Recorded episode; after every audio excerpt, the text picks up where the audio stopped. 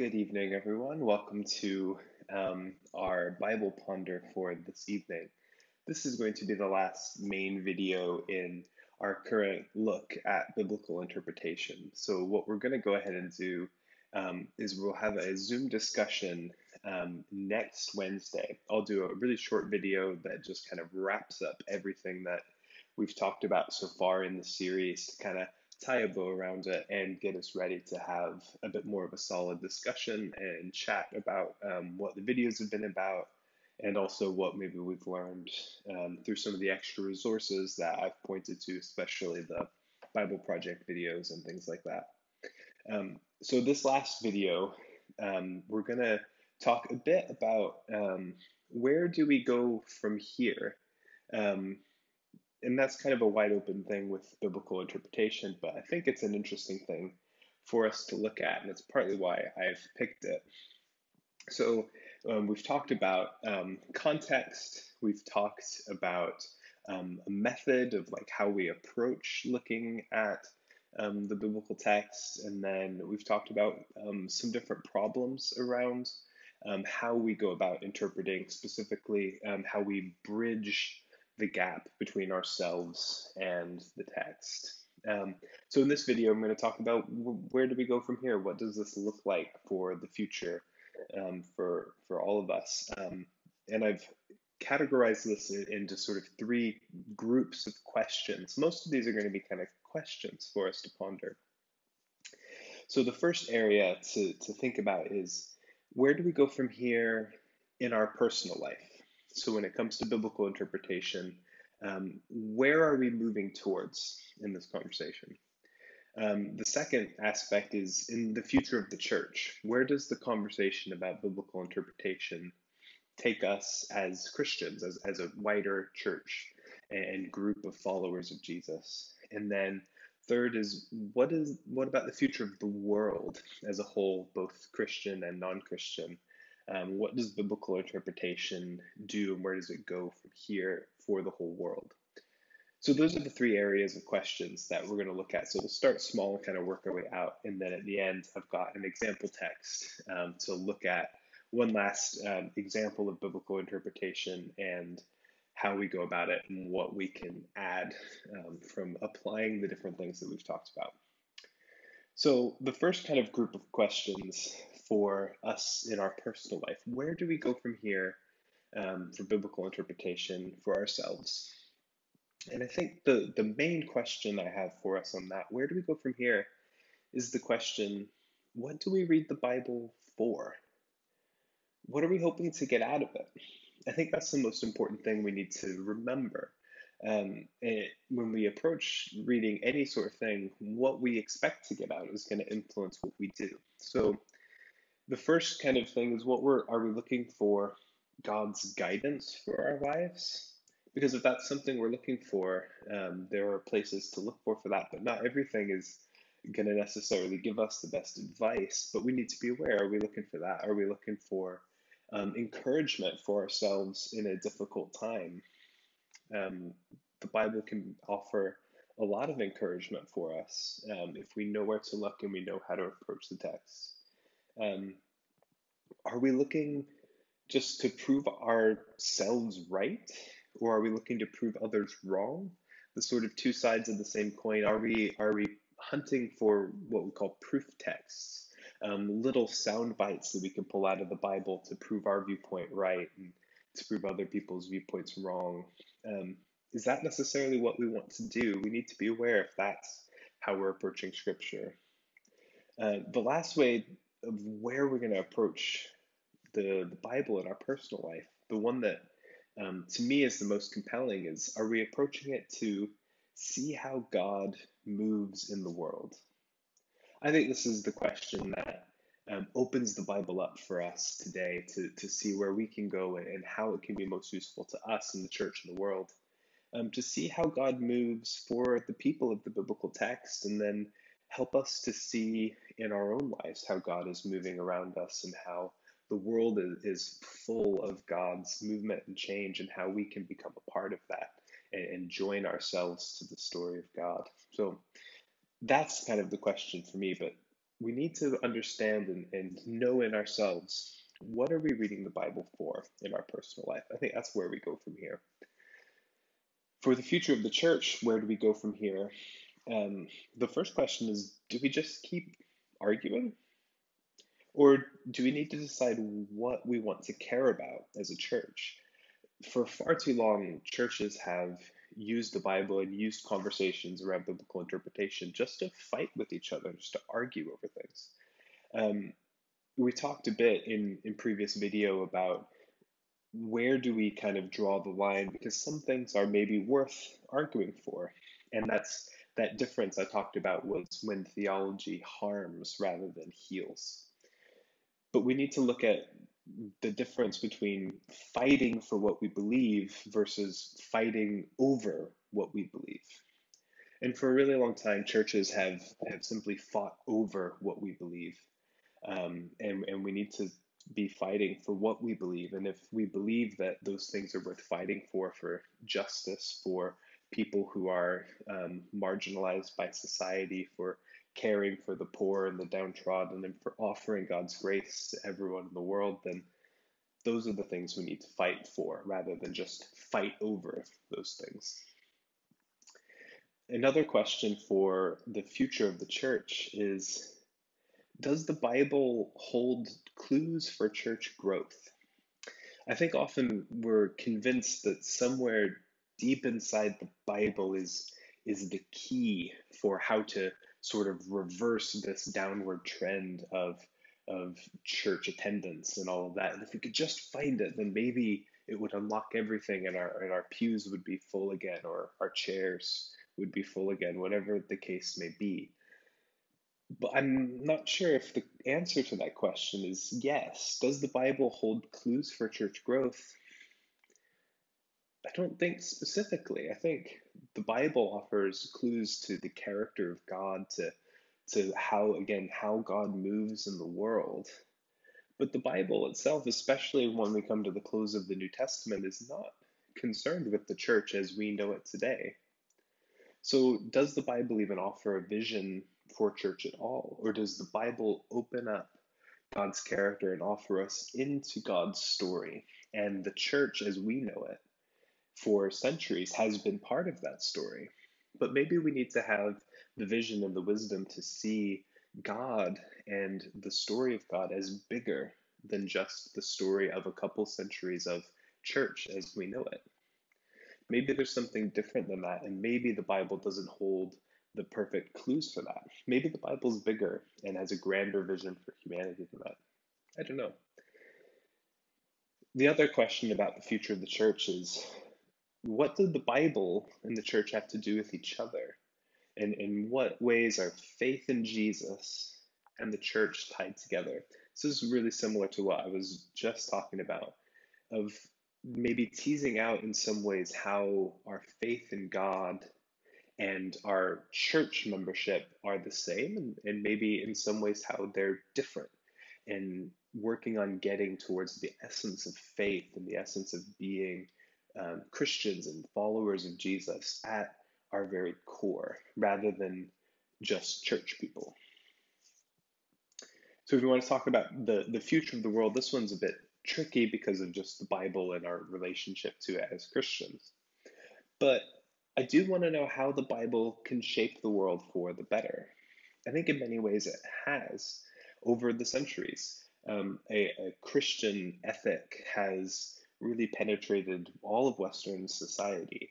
And, and, a lot of our charity organizations have Christian foundations. A lot of the scientific rigor that exists in the world began um, out of a Christian mindset of discovery, wanting to, to find out more about God's beautiful world. So I think, in essence, the Bible has shaped our world for the better in a lot of ways. And it can continue to do that as we continue to get to know Jesus, get to the heart of the character of God. All of that way of living that comes out of that can shape the world for the better for the future. And then, how does specifically biblical interpretation impact the world? Well, I think again, it gets back to that core of theology that heals rather than harms. And if we can begin to reform our ways of biblical interpretation from ways that are either just about argument or proving ourselves right or looking for all the wrong things in the text that misguide us and, and take us down paths that um, really affect where we're going. If we can really get at the heart of God and Jesus through our biblical interpretation, that can begin to shape the world by shaping us, by shaping the church, and making it all kind of flow in the same direction. And also, part of that um, comes into calling the world's powers to account. I think the Bible and I think Christians, as disciples of Jesus and as people who are shaped by the Bible, can go a long way towards calling for justice, calling for care for the poor, and, and for changing the, the very structures in our world, the patriarchy that keeps down the, the women among us, and the, the structures of police brutality that um, really, really um, harm and hunt and, and at times, many times, murder um, the people of color among us. A properly informed Christian ethic that comes out of a heart of biblical interpretation, seeking how God moves in the world, can aid us in calling these powers to account. And I think that's a really, really powerful thing. This isn't just for our own personal um, ethical guiding or our own kind of moral journey. I think the Bible has far more to say about calling powers to account and shaping the entire events of the world than it has to say about the decisions I make minute on minute in my life and whether or not at, at any time I'm, I'm doing something right or I'm doing something wrong. So I think that's how it can shape the future of the world. And I think that's a really important thing for us to do. Um, so, lastly, I'll give us um, one last quick example of a biblical text and kind of walk a little bit through interpretation and um, rather than just looking at what the outcome of the interpretation is, I, I, think it'd be interesting to look at sort of an example text to see these um, processes kind of in motion, to watch what happens when we read a text and um, look at it a little bit more. So hopefully this will be a, an illuminating sort of thing to, to help us see um, a biblical text in a new light. So let's do that just now.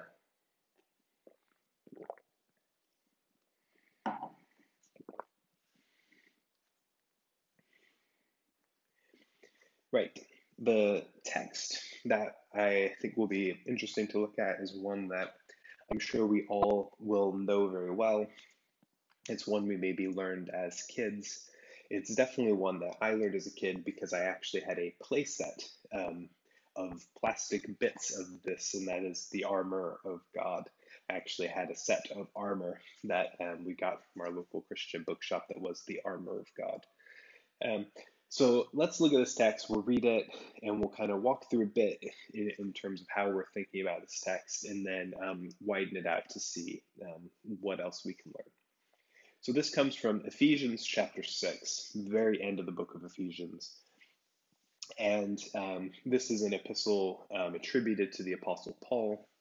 And it's got a lot of things in it. It's really densely written book. It's got, um, in Greek, really, really long sentences, quite flowery language. Ephesians 2 has the famous sort of hymn or poem about Jesus not considering equality with God something to be grasped or clutched, but um, took on the very nature of a servant. Um, and that's where we've gone through in Ephesians. And then we're coming to the end, and, and this is where Paul leads us. So Paul says in Ephesians 6, chapter 10 Finally, be strong in the Lord and in the strength of his power. Put on the whole armor of God, so that you may be able to stand against the wiles of the devil. For our struggle is not against enemies of blood and flesh, but against the rulers, against the authorities, against the cosmic powers of this present darkness, against the spiritual forces of evil in the heavenly places.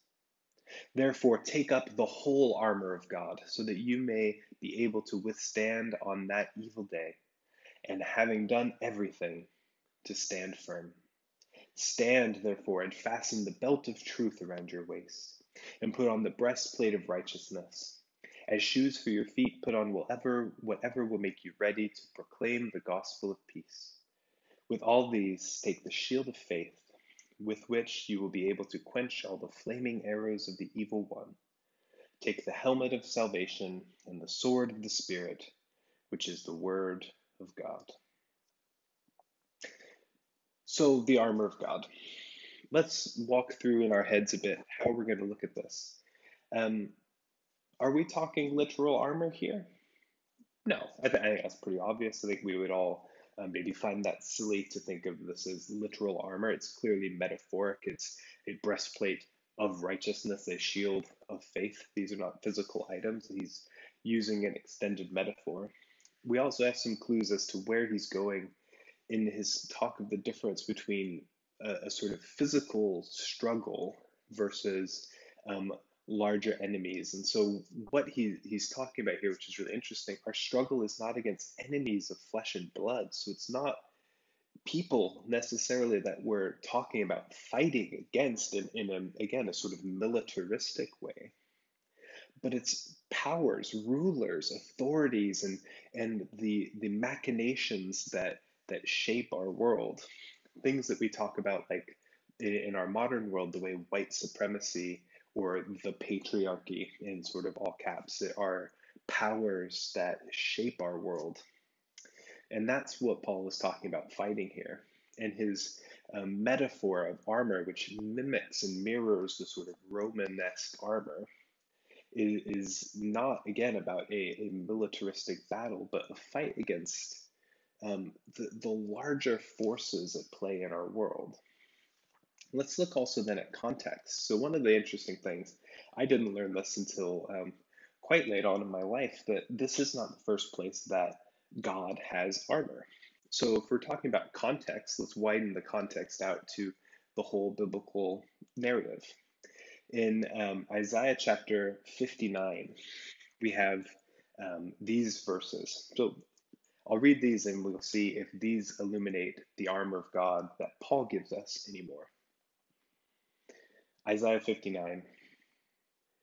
The Lord looked and was displeased that there was no justice. He saw that there was no one, and he was appalled that there was no one to intervene. So his own arm achieved salvation for him, and his own righteousness sustained him. He put on righteousness as his breastplate and the helmet of salvation on his head. He put on the garments of vengeance and wrapped himself in zeal as a cloak. According to what they have done, so he so will he repay wrath to his enemies and retribution to his foes. He will repay the islands their due. From the west, people will fear the name of the Lord, and from the rising of the sun, they will revere his glory, for he will come like a pent up flood that the breath of the Lord drives along. So for Isaiah, the armor of God, breastplate of righteousness, helmet of salvation, those same things that Paul is drawing on, is not armor that he encourages the people of Israel to put on, but is the armor that God God's self puts on in order to carry out um, justice, in order, again, these same things, looking around and seeing no justice, maybe seeing these same wider machinations and powers and authorities that are shaping the world. And especially for Isaiah at that time, it's the idea of the people of Israel rebelling against God and then being sent into exile. And because of their lack of care for the poor and their lack of justice and their chasing after idols, that's happened. And so God wants to take action, and God puts on this armor. But that's not the only place that we have um, a very similar armor of God. There's another place, if we're going to even widen out the con- widen out the context further, um, in the Book of Wisdom or Wisdom of Solomon, which is one of those books called in, in the Apocrypha, which if you have um, some Bibles will contain it, some King James versions will, some New Revised Standards version will. It'll often say New Revised Standard with Apocrypha and things like that. And those are books that are um, very, very close to being considered canonical or part of um, what we consider the biblical text. Um, and so they are useful things. They're useful historically. They they offer for many people, for many um, Jews and Christians for centuries. They were considered basically on par with the rest of the Bible. Um, they're ancient books. This one is written um, sort of between the the end of the writing of the Old Testament and the New Testament. And so, um, in the Book of Wisdom, chapter five. Um, we will uh, begin reading in verse 15. This is what the Book of Wisdom says But the righteous live forever, and their reward is with the Lord. The Most High takes care of them. Therefore, they will receive a glorious crown and a beautiful diadem from the hand of the Lord, because with his right hand he will cover, cover them, and with his arm he will shield them. Again, that idea of a crown and a glory, that's language Paul picks up on as well, the idea of racing to the end to receive a crown. That's, again, stuff Paul, Paul picks up on. Verse 17, we continue in Wisdom of Solomon. The Lord will take his zeal as his whole armor and will arm all creation to repel his enemies. He will put righteousness on as a breastplate and wear impartial justice as a helmet. He will take holiness as an invincible shield and sharpen stern wrath for a sword, and creation will join with him to fight against his frenzied foes. And then he goes on and on to describe the battle in a bit more detail. What's interesting there is the shift from Isaiah to God looking and seeing no justice and putting on armor. And then this, we have God putting on armor, but then inviting people to join with him in the battle. And then we have a shift and then later to Paul, who says, You put on the armor of God. And again, it's almost like we are then joining God in this battle. It is, it is no longer that God is fighting on God's own, looking out and seeing no justice and deciding to take action in a, in a maybe a, a messianic prediction of Isaiah, looking forward to Jesus. Now, for Paul, we are fellow soldiers with God, fighting these principalities that keep justice from the land and, and that spread evil throughout the world. We're putting on these things not just for ourselves, but we're joining a wider cosmic battle that's been taking place all throughout history against the, the powers and principalities and rulers and authorities and cosmic powers that control the world for for evil, for against what we would want to see um, happen for the people of the world. So, how do you see how in this process context opens up this meaning for us? It, it doesn't necessarily change it. It doesn't make it different. It's not some kind of hidden thing, but it adds flavor. It adds seasoning to what we're reading from Paul. And it again moves us away from a kind of individualistic and maybe moral reading where we're trying to look for some kind of personal ethic and widens it out to, to the world and, and the wider ways that things are, are shaped and moved. And I think that's a really um, beautiful way to approach it. So, even in that little bit, just looking at um, some context, you can see that. And that's not, again, stuff that's um, super duper hidden. Again, Isaiah 59 is not hidden, but also if you just do a quick search of the armor of God, you'll find the information about the Book of Wisdom and you'll come to that. So if you're willing to take a couple moments to look for yourself and engage with it, you'll find a lot of these same things and it will um, lead you and guide you on your way. So I've got one um, bit of um, uh, extra homework for you, another Bible project video that I think is really interesting and really helpful. Um, they've been doing a series now um, very, very recently, even up to um, last month, on their own process as Bible Project for how they approach doing videos and where they come from and all of that sort of thing and, and how they do the research in that. And there's one video in particular that I think is really interesting that, that talks about having a spirit of open mindedness as they approach. And that's the video I'm going to link to in the description here for you. Um, have a watch of that. Again, typical Bible project style, it's about five minutes long or so. You'll also get to see um, the two guys who do the voices for the animation videos. If you've never looked them up on the site or, or seen bits where you actually see the two of them, you'll get to see them. And it's always weird to put a face to an animated you know, disembodied voice. Um, but I think this one's really interesting to, to again get at the process and not just specifically a biblical interpretation, but the whole process about how they approach everything that they do. And I think that's really fun. And I think it's really interesting. So I'll link to that in the description. And again, next week, next Wednesday, um, please do join us for a Zoom discussion. Um, again, I'll do a, just a couple minute video to kind of wrap all of this up to maybe go over it a little bit um, so you don't have to watch something completely new. But if you want to watch back some of these videos and refamiliarize yourself with them, um, then that's absolutely great. If you have any other questions about them as well or want to talk about any of it further, um, feel free to get in contact with me. My information is on our church website at ellenparishchurch.co.uk. Um, you can find me there under the contact section. Send me an email. I'd love to have a chat with you about biblical interpretation and how we do it and what we're doing um, when we approach that. So thanks for joining us this evening. Thanks for joining us throughout this whole series. Um, and I hope to see you next week um, when we conclude all this with the discussion. Have a good evening.